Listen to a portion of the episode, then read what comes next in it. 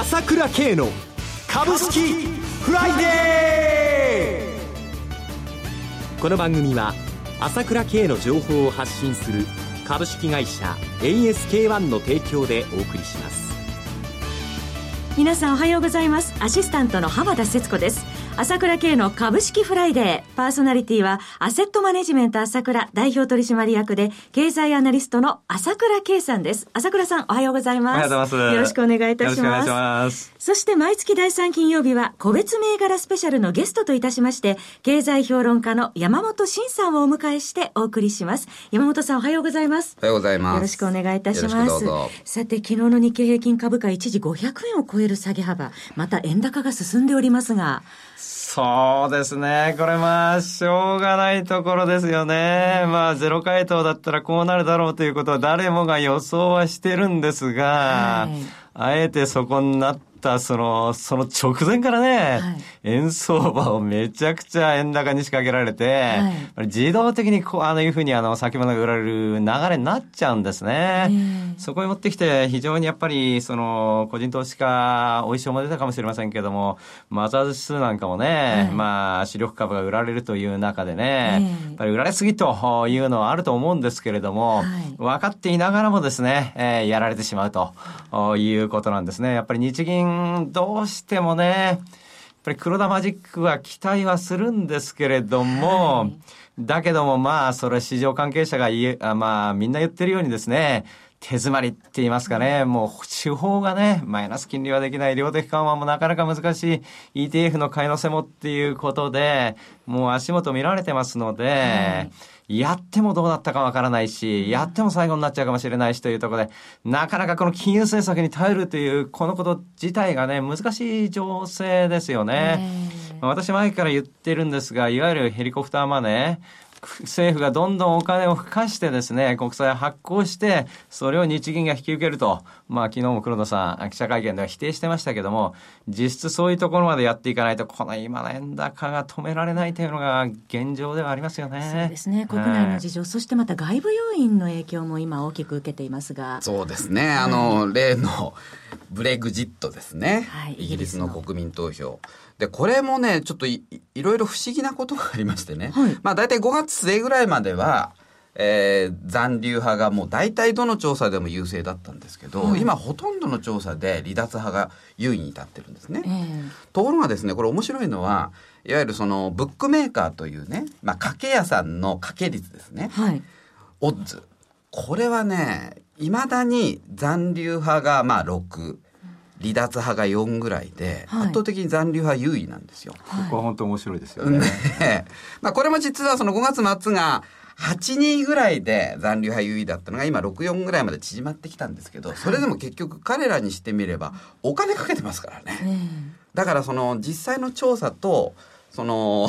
このお金をかけてやってる人たちの考えの違い。で、あの、スコットランドがイギリスからの独立を問う国民投票を2年前にやりましたよね、はい、この時も実はその直前の調査では10ポイントぐらい離脱派が優位だったんですよ。ところがやってみたら今度は逆の結果で離脱回避ってことになったわけですよね。でその時もやっぱりそのブックメーカーの掛け率が当たってたわけですよ。はい、今回もそうなるんじゃないかなとは僕は思ってますけど、まあやっぱりでもこういうことはね、蓋を開けてみないとわからないと。だからやっぱりそれまでは投資家が動けないでしょう。結果が出るのが6月24日、来週の金曜日ですね。の午後1時ぐらいって言われてますけど、はい、やはり日本の投資家、まあ機関投資家も個人投資家も再起動できるのは、やっぱり金曜日の午後から。うん、ところが、おそらくヘッジファンドは、その前から動かないと、いわゆるみんなが再起動してからじゃ、と、ドーンと1000円ぐらい上に行っちゃう可能性もあるんでね。はい、事前に動くと思いますね、僕は。じゃあもう来週のどこかでやはり動くそういう流れも出てくるかもしれないということですね。はい。それではお知らせを挟んで個別銘柄スペシャルです。プロの株式情報が欲しいなら朝倉慶。経済予測のプロ朝倉慶の情報は株式会社 ASK1 が配信中。ウェブサイトはキーワード ASK1 朝倉で検索。モーニングニュース経済レポート、月間 CD など豊富な情報をご用意。まずは無料メールマガジンのご登録を。株式会社 ASK-1 は、証券取引、金銭、有価証券の予託、貸付行為は行っておりません。また、情報提供する金融商品のお取引では、相場変動などにより損失を生じる恐れがあります。それではここで ASK1 からプレゼントのお知らせです。7月16日に東京大手町で開催する朝倉セミナーに抽選で10名の方にご招待させていただきます。私、朝倉慶が登,、えー、登壇して3時間半思いっきり講演します。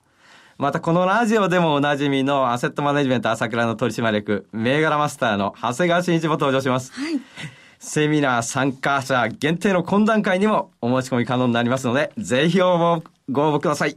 お申し込み方法をお伝えします。検索サイトで朝倉慶 ASK1、ASK1 の1は数字の1と検索していただきまして、ASK1 のホームページをお開きください。最新情報の欄に赤い文字で、朝倉セミナー7月ご招待の箇所がありますので、そこをクリックしてください。また、フリーダイヤル0120-222-464、0120-222-464、えー、こちらでも受け付けております。えー、なお、フリーダイヤルこちらのお電話は、番組終了後の午前10時から受け付けております。なお、抽選の結果は、受講票の発送をもって返させていただきます。どしどしお申し込みお待ちしてますよ。ASK1 からのプレゼントのお知らせでした。えさて今日はゲストに経済評論家の山本慎さんをお迎えしています山本さん、えー、それでは注目されている銘柄も含めまして今後の見通しお願いしますはいえー、まあ先ほど言いました通り、僕はちょっとね、もし買い戻し、ヘッジファンドとかが買い戻しに入るんであれば、はい、要するに投票結果が分かる直前から少し動くと思うんですね。はい、で実際今日もうニューヨークはかなりね前半安かったのに、えー、えー、90ドル以上上げて終わってますから。そうですね買い戻されました、うん、こっちはもうそれそういう動きが出てきていると。まあ要するにリスクオフからリスクオンにちょっと一部変わってるのかな。ただニューヨークに関しては、はい、今日の夜がいわゆる日本でいうとこのメジャー S q まあ、トリプルウィッチングっていうですね、はい、だからもう決済日ですからね先物オプションの。だからちょっとフライングで動いてる部分があるんですけど、だからやっぱり日本市場なんかももう下にオーバーシュートされすぎてますから、はい、これ買い戻しが入るとスルスルってやっぱ上に行っちゃうかもしれないですね。そういうそのなんていうんですかね、えー、この先物主導の特有の動き、はい、急に潮目が変わると。まあこれにちょっと注意したいところですね。潮目に注意ということですね。はい、まあ後半あの銘柄個別銘柄いきたいと思います。えそれでは CM の後、注目銘柄について山本さんにお話しいただきます。朝倉慶が発信する情報は株式会社 ASK-1 にお任せ。毎朝7時にスマホで株式情報が聞けるモーニングニュース。月に2回のメール、朝倉経済レポート。そして月に一度の月間 CD では朝倉慶が国内外の経済情勢、マーケットのトレンドを分析し、75分間とことん語ります。もちろん株式推奨銘柄情報も。キーワード ASK1 朝倉で検索を。株式会社 ASK1 は、証券取引、金銭、有価証券の予託、貸付行為は行っておりません。また、情報提供する金融商品のお取引では、相場変動などにより損失を生じる恐れがあります。それでは山本さん、注目銘柄をお願いします。はい、あのー今日はですね、はい、まあ今ちょっとマザーズの調子が悪いって言いますか、まあよくこれマザーズバブルの崩壊が始まったんじゃないかなと言われてまして、だけどやっぱりこれの今の円高が進むと、なかなかもう業績で買う相場にならないですから、またテーマ株中心の相場になってくると思うんですね。はい、だけどやっぱテーマの中身は少し入れ替わってくるんじゃないかなということで、はい、僕は今、えー、電気自動車、リチウムイオン電池関連に注目してますね。はい。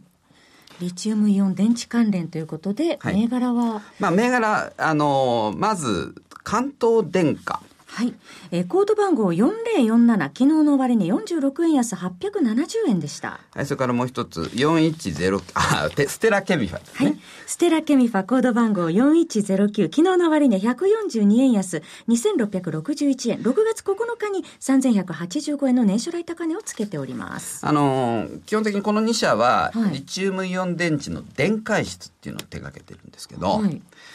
これなんでその、じゃあリチウムイオン電池がいいのかって言いますとね、ええまあ電気自動車もそうなんですけど、はい。今アメリカでその ZEV 規制っていう、いわゆる環境規制ですね。ZEV ですか？その ZEV っていうのはゼロエミッションビークルっていうことで、まあ排ガスゼロ車、まあ環境負荷がゼロの車っていう意味なんですが、はい。実はですね、これはちょっと恐ろしいんですけど、うん今までこの ZEV EV 規制の中に、いわゆるハイブリッド車、えートヨタのプリウスなんかが入ってて、トヨタなんかはもう楽勝でクリアできてたんですけど、ええ来年後半から、単純なハイブリッド車は除外になるんですね。より厳しくなっていくんですね。すごい厳しくなっちゃうんですよへ。で、プラグインハイブリッド車はまだ向こう1、2年大丈夫なんですけど、はい。ハイブリッド車が除外されるとなると、実は現状ではトヨタでさえ、他の会社からまあクレジットを買わないと規制がクリアできないんですね。で今、ホホンダなんかは、はいあの、テスラモーターズからクレジット買ってるっていうふうに報道されてますけどね、一部で。で、で、どうなるかっていうと、おそらく来年、電気自動車の新型車が各社から一斉に発売されると。そういう見通しになってるんですね。まあ日本ではちょっと、むしろ燃料電池車の方に行ってますけど、はいその、ヨーロッパ勢、主にね、まあ韓国勢なんかも電気自動車用意してるって言いますけどね、かなり出てくると。そうなると、このリチウムイオン電池の電解質、特需になると思いますね。これからでは ZEV 規制に合わせた新車が出てくるとはいいう予定だということでですすね。ね。はいで、もう一つ銘柄挙げとくと、はいえー戸田工業。4100戸田工業昨日の終値14円安269円ではい、した。これはあのリチウムイオン電池の電極を手掛けてるんですね。それからもう一つ、ダブルスコープ。6619です。昨日の終値400等円安5460円でした。こちらはリチウムイオン電池のセパレーターを手掛けてるんですけど、はいこういうあたりも、まあ今はもうあくまでも、えーおしめ待ちでいいんですけどね。かなり僕はね、テーマになってくると思いますよ。なるほど。うん、やっぱりトヨタなんかももう動かざるを得ないんでね。え大規模な、えーそう、まあ、テーマとして認識されてくると思いますね。おしめを拾っていくということですね。はい、えー、ありがとうございました。番組もそろそろお別れのお時間となってまいりました。今朝はゲストといたしまして、経済評論家の山本慎さん。パーソナリティは、アセットマネジメント朝倉代表取締役で、経済アナリストの朝倉圭さんでした。お二方ともどうもありがとうございました。失礼しました。私、朝倉慶が代表を務めます株式会社 ASK1 では、私がとことん調査して分析した経済情報や株式銘柄を紹介しています。ASK1 朝倉で検索していただき、ウェブサイトから無料メールマガジンを登録していただければ、様々な情報をお知らせします。日々の株式投資の有益な情報は ASK1 から受け取ってくださいね。それでは今日は週末金曜日、頑張っていきましょうこの番組は朝倉慶の情報を発信する株式会社 ASK-1 の提供でお送りしました最終的な投資判断は皆様ご自身でなさってください。